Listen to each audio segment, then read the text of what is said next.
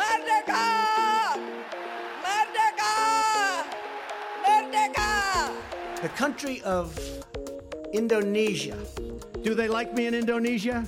100% confident Indonesia will prevail.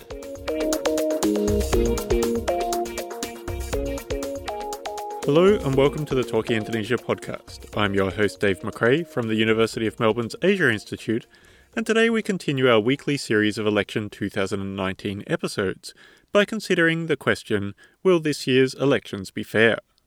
Over the past 1 to 2 months in particular, we've seen a series of claims by political figures in Indonesia that the 2019 polls may be marked by significant irregularities.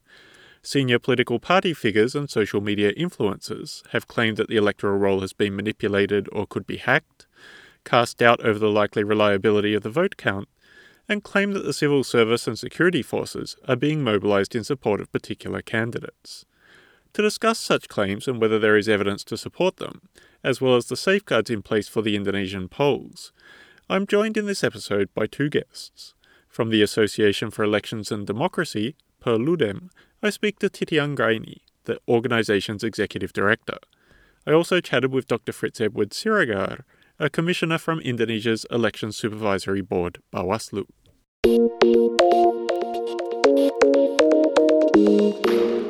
Titi, thanks so much for joining us on Talking Indonesia today. Yeah, it's a nice opportunity, Pak David, for me to talk to Talking Indonesia. Thank you for the invitation. It's a pleasure to have you on the podcast again. And could I start by asking you, over the past few months, we've seen claims in Indonesia that the electoral roll has been manipulated or could be hacked, that the police have been ordered to support Jokowi, that the vote count could be suspect, and that foreign observers are urgently needed. As the head of a organisation that really specialises in elections, do you have any concerns that the 2019 elections will not be fair? Well, we found some of the violations conducted during the preparation of the 2019 election. For instance, state officials that not neutral, and then some of the police that considered to support one of the candidates. We also found the double voter list or voters that register more than one time. But I'm, as an executive director of Per Ludem, still optimistic that 2019 election will run smoothly, at least from the technical things, yeah. But it also creates a big challenge for us as a civil society to deal with the big polarization among the voters. It's not easy to convince the voters to trust the electoral process conducted by KPU and Bawaslu. KPU is the Indonesian Election Commission and Bawaslu is the Elections Supervisory Board. Since we have opposition that the supporter of the opposition that thinks that election will be not fair. And at the same time, the election organizers always get support from the voters of incumbent. So the opposition thinks that KPU is affiliated with incumbent, and at the same time, the incumbent supporters thinks that the opposition supporters tries to delegitimate the election process. And I mean, as you mentioned, these claims of unfairness seem primarily to have come from the Prabowo camp, the oppositional camp in the presidential election, and particularly from Islamic parties within that coalition, like the Prosperous Justice Party, PKS, and the National Mandate Party, PAN. Why do you think it has been from those parties and from the opposition side that we're seeing these claims of unfairness? Actually, this is not the first time we face that kind of situation. Let's turn back to 2009 elections, when Ibu Megawati and Pak Prabowo compete for the presidential election as one pair, candidate for president and candidate for vice president. Some of the supporters of Ibu Mega and Pak Prabowo came to KPU, brought their own laptop and computer to check the validity, the accuracy of voters list or election roll. But I think that's the common attitude of the opposition, yeah, to think that the election commission is unfair, And then they have like opinion that the election commission will have a policy that will give the benefit or advantage to the incumbent. But the lesson learned from 2009 elections, the legal mechanisms will solve or will handle all the disputes. But the recent phenomena, some of the elites told the media that when they found the violation and manipulation occurred in 2019 election, they won't go to the constitutional court, but they will do the people power. I think that's the difference between 2009 election and 2019 elections. It's an interesting comparison between that 2009 and 2019 poll. I guess if we thought about even 2014, after the Electoral Commission, the KPU, announced that Jokowi had defeated Prabowo, Prabowo both referred the case to the Constitutional Court, but also brought crowds of supporters to the court on the day its decision was being announced. So maybe we could see it a mix of the two. But I mean, on that statement of people power, and I'd guess there you're referring to the statement by senior PAN politician Amien Rais. When Amien Rais is making a statement like that, do you think he's primarily worried about the result of the presidential elections, or is he worried about the percentage of votes that his party PAN might get and whether it will satisfy the electoral threshold of 4% for the national legislature, the DPR? You make a good stressing point, This is not only the presidential race, but also we have legislative and presidential election at the same time. Some of my colleagues in Per Ludem told me that not to be worried on the election day, on the presidential contestation. Why? Because she said that, you know, Mbak Titi, that after the voters went to the polling station, the political party will busy with their own status, their own position, whether past the parliamentary threshold or not. They don't have enough time to talk about the presidential candidacy or who will win the election.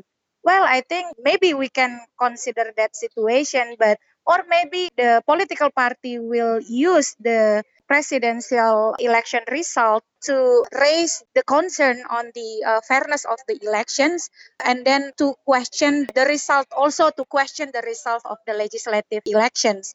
But I think for Pak Amien Rais, I think he talked about both, about the legislative election and also the presidential election. For instance, based on the survey of the Kompas, PAN is not past the parliamentary threshold, 4% of the parliamentary threshold. But you are right that in 2014, there's a small riot near Constitutional Court. But the openness, transparency, and the accountability of the Mahkamah Konstitusi, that is, the Indonesian Constitutional Court, in resolving the complaints, it helps voters to trust the process. I mean, it's a good point you make that we really are in uncharted territory this time around, with the presidential and the legislative elections being held on the same day for the first time. But if I were to compare 2019 again to, say, some of the earlier elections in 2014 and 2009, it still does feel like there have been more politicians, more social media influencers this time making claims that the elections are unfair. Would you agree with that? And why do you think that has been? That's a very good point, that the most different situation compared 2009 and 2014 election. Actually, to be honest, we also face the same situation in lower level, in a smaller level.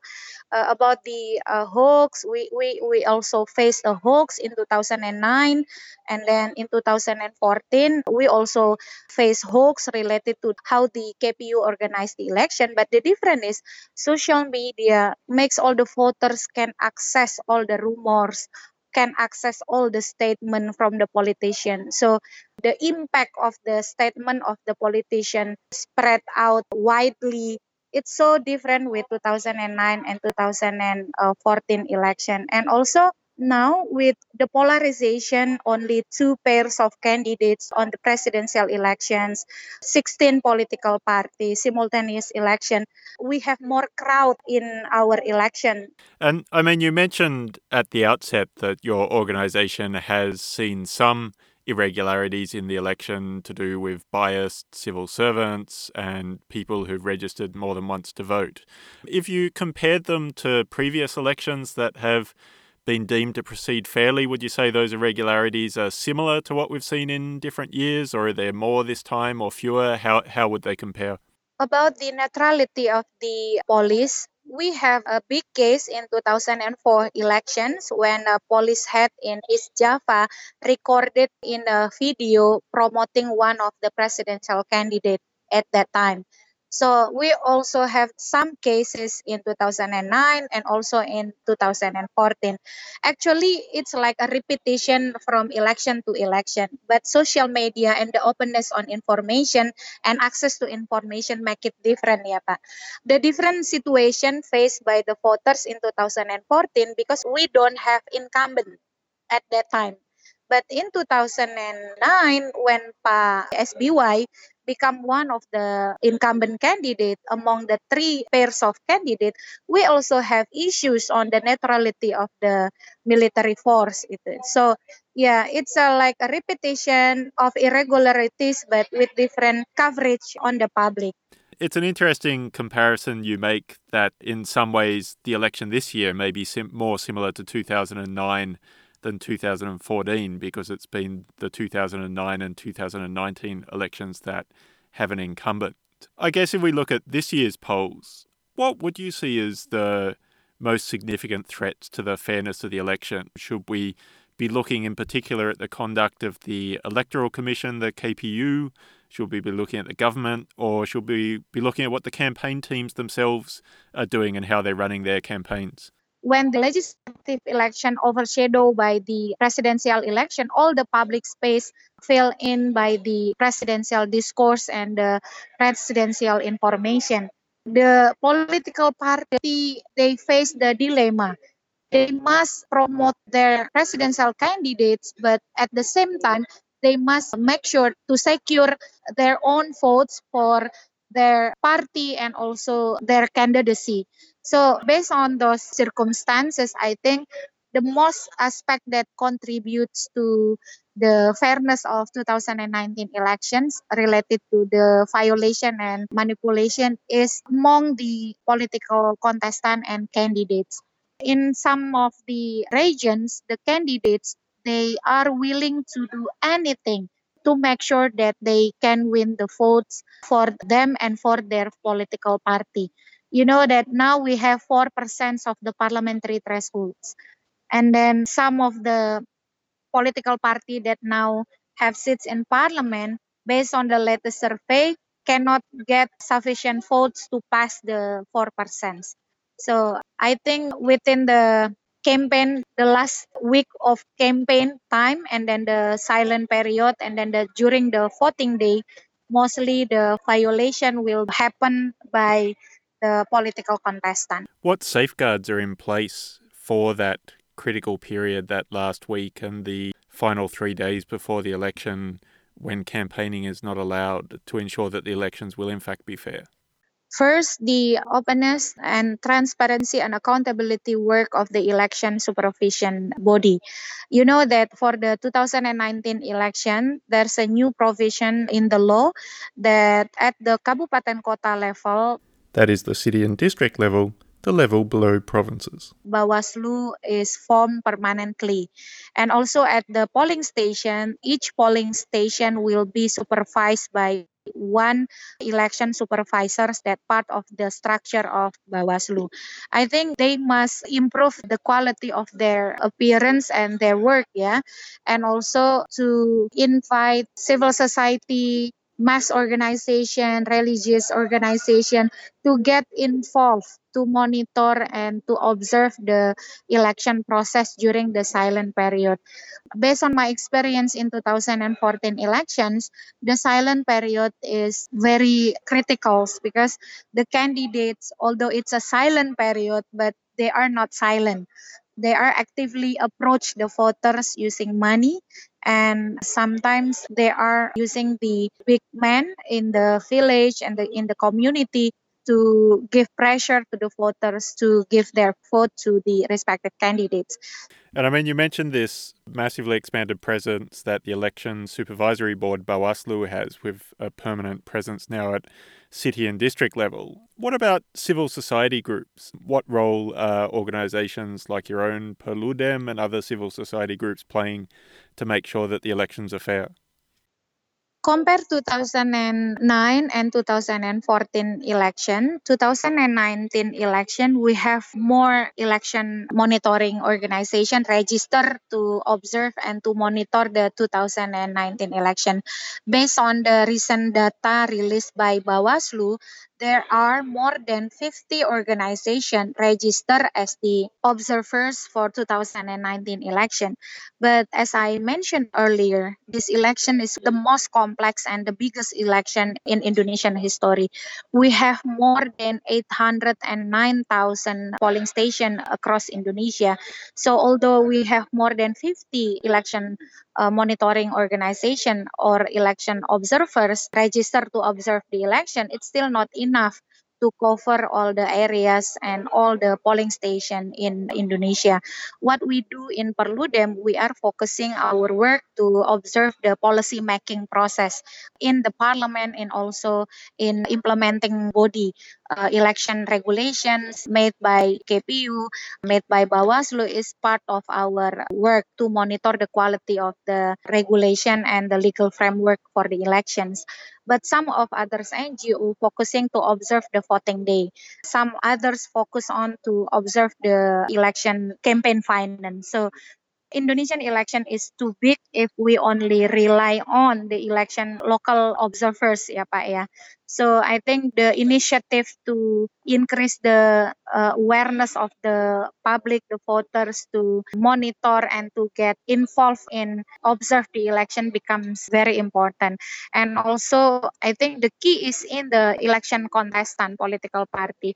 If the political party is actively monitor each other's, I think we can avoid manipulation and the violation, but unfortunately, they don't do that. So that's why we still need the role of election supervisory body and also civil society to safeguard our elections. Yeah. I mean, one of the big social media campaigns we've seen just in the last few weeks was this SOS to elections observers to come to Indonesia. I think the hashtag was something like Inner Elections Observers SOS. You mentioned that there's just too many polling stations for observers to monitor. What role will observers play in this election? Well, I think the existence of foreign observers will not solve our problems if the request to invite them is to supervise the polling station. Because I'm sure that it's too expensive to deploy the observer to all of the polling station. Indonesian voting process is the most transparent and accountable voting process in the world, in polling station, because we give all the access to voters, to party witness, to contestant witness, to election supervisory officials, to monitor, to observe, and to see all the process in polling station. The problem is, the violation occurred when we transfer the votes from the polling station to the upper level, the higher level, at the kecamatan or at the district. Now we have more proper instrument to supervise that process. We have election supervisory body at the district level and at the village level. We give the access for political party to assist the process at the village and district level. But the problem why we still have violations, because the political party witness and political party cadre don't do their function to monitor and to supervise each other. At the lower level, the integrity of the election contestant witness is sometimes very weak, very poor. They become part of the manipulation and the violations. So I think what we need is the presence of international observers won't solve our problems, Indonesian problems. What we need is to make all the structure and all the institution involved in the election function, become function, especially political party, Pak. If political party can, it's utopia. Yes, that's the dilemma ya Pak ya. The key is in the political party. So whoever you invite to come to Indonesia, but if you cannot keep the integrity of your officials at the lower level, it won't solve any problems we face. Well, Titi, thanks so much for taking the time to share your insights with us today. It's been great. Yeah, thank you, Talking Indonesia.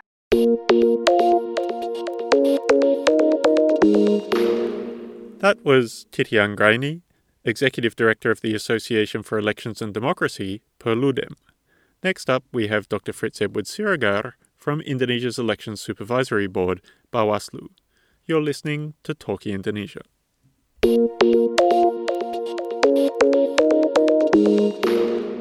Fritz, thanks so much for joining us on Talking Indonesia today. Thank you, Matt. Could I start by asking you, throughout the 2019 election campaign, we've seen various political figures express doubts that this election will be fair. Have we seen any significant irregularities so far, either from the Electoral Commission, the KPU itself, or from either camp involved in the election? I mean, if there is a question, is there any irregularities? What I can say that if you complain about the result, there is a mechanism at Indonesia Constitutional Court to prove if there is a wrong with the recapitulation or the counting process. If you think there is a problem with the administrative matters, there is a Bawaslu that handling with the administrative violations. If there is a dispute between the political parties and the Election Commission with regards of any kind of decisions that the KPU issued, they're able to bring to Bawaslu to settle it, and we handling it. And as a administrative tribunal, and if there is complaint or if there is an objection, they're only able appeal once to the administrative court. And if there is ethical complaint, they're able to bring to us, or also they bring to the ethical hundred council. So the law already put mechanisms if there is a dispute about process that everybody and able to bring the case. Sure. Now, one of the claims we've seen from political figures has been this idea either that the electoral roll could be hacked, possibly by hackers working overseas, or that there are millions of incorrect entries in the electoral roll. Has Bawaslu looked into this at all, and are you confident in the integrity of the electoral roll for the elections? Yes, we have the system. The KPU has the systems about the voter list, and also there is a system also for the counting. But do not forget that everything is still in a manual process. When you are going to the polling stations, you must start to counting the ballot one by one. After that, you must to put into the plano to the recapitulation form, and everybody will able to get signed copy by election officer at the polling stations. There's also the same when it bring to the district, and also it's bring to the city and regency level. After that, also manual process also bring to the province, and it's also bring to the national level. So everything is still counting in the manual process.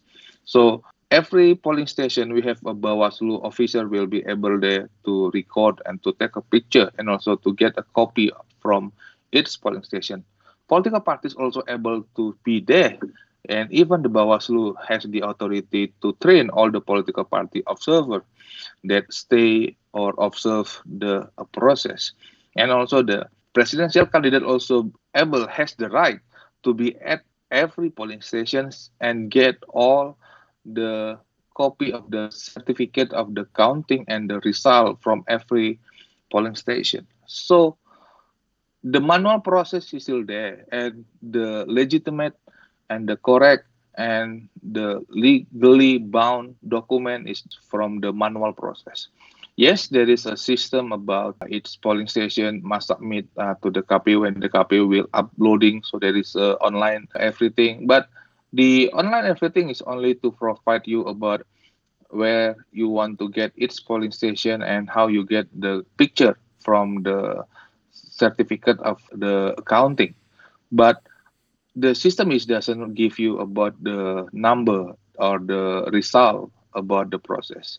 So yes, there is a system that able to assist the election commissions, but the manual process, it is there. So even though maybe I do believe maybe there are some hackers that try to hack the KPU, even though I know also that the KPU is try hard with the national cyber team try to prevent the hacker, but the manual process is the one that we always consider as the legal document. So this manual process provides strong safeguards on the electoral count and on the tallying up of the vote tallies through the various stages from the polling booths and then up through the districts and eventually up to national level. Do those manual processes also guard against any manipulation of the list of voters?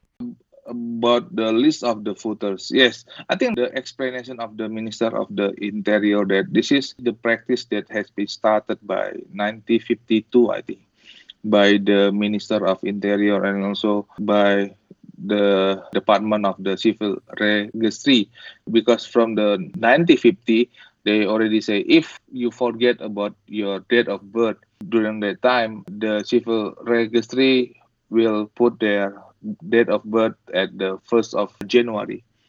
And at 1970, if you forget about your date of birth, it is changing to the 1st of July.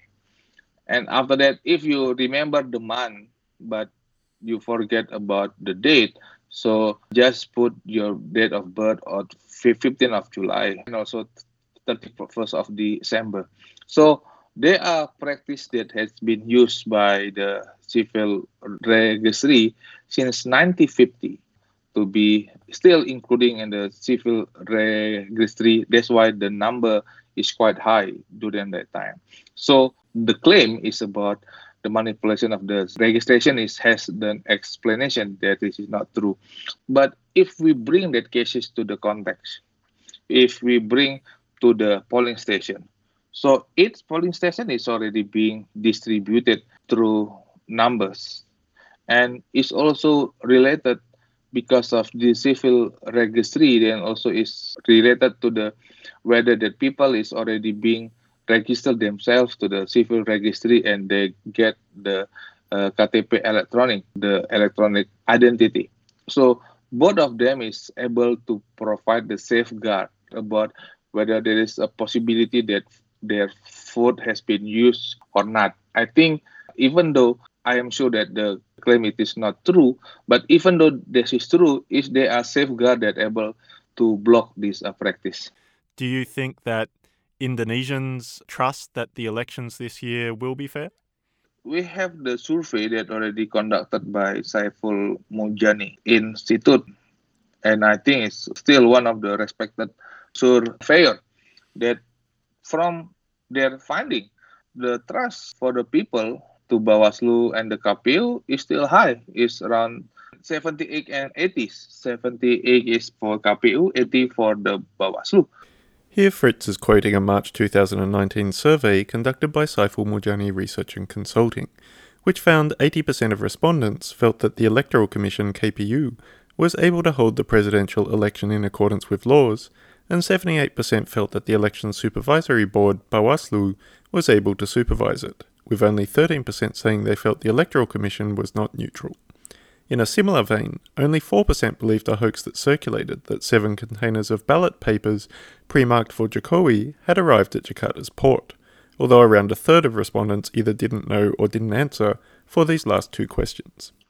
So I think still people respect us from the one that support Jokowi or the one support Prabowo. Finally, I mean, we've seen senior politician from the National Mandate Party, Amien Rais, say recently that he will mobilise crowds if there are irregularities in the elections. How confident are you that everyone will accept the results, both in the legislative elections and more particularly in the presidential campaign between Joko Widodo and Prabowo Subianto?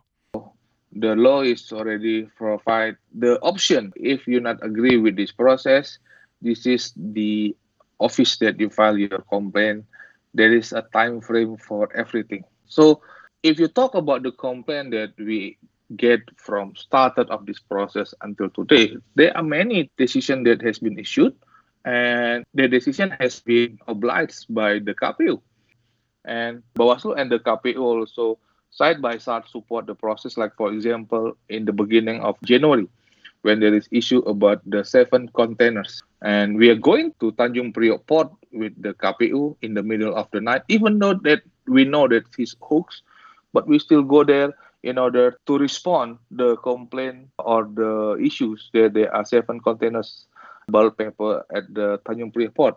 So we are go there. So I think all issues that political parties raise has been settled. So that's why that mechanism has been provided by the law in order not to let the cases build up until the end. So if all the complaint has been adjudicated and has been responded, I'm not sure, what kind of the process. And still, if the people still complain with the result, they're still able to go into the court until the end. So I think Indonesia democracy is already started to process become mature country where all the complaint mechanism has been provided. The election become one of the transparent elections in the world where you can see your voter list, you know your candidate, you know the process, and if you complain, there is a mechanism to complain. There is a timeline for every complaint that you submitted. So I think it's as part of the transparent process, people can see and people can witness that all complaint that we got, even from the KPU, from Bawaslu, has been settled. And we are respond to every complaint. And also KPU also respond to every complaint. Fritz, I know this is a very busy time for you and you've still got a lot of work left to do before the elections are finished for this year. Thanks so much for taking the time to share your insights with us today on Talking Indonesia. Thank you very much. Thank you very much, Dave.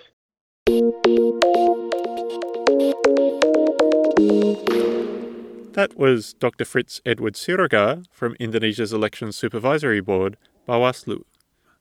Talking Indonesia returns on 11 April as our weekly series of election-focused episodes continues with my co-host Dr. Charlotte Setiadi. In the meantime, you can catch up on the entire Talking Indonesia archive at the Indonesia at Melbourne blog, or it's free to listen wherever you get your podcasts. That's all from me today. Until next time, this has been the Talking Indonesia podcast. Bye for now.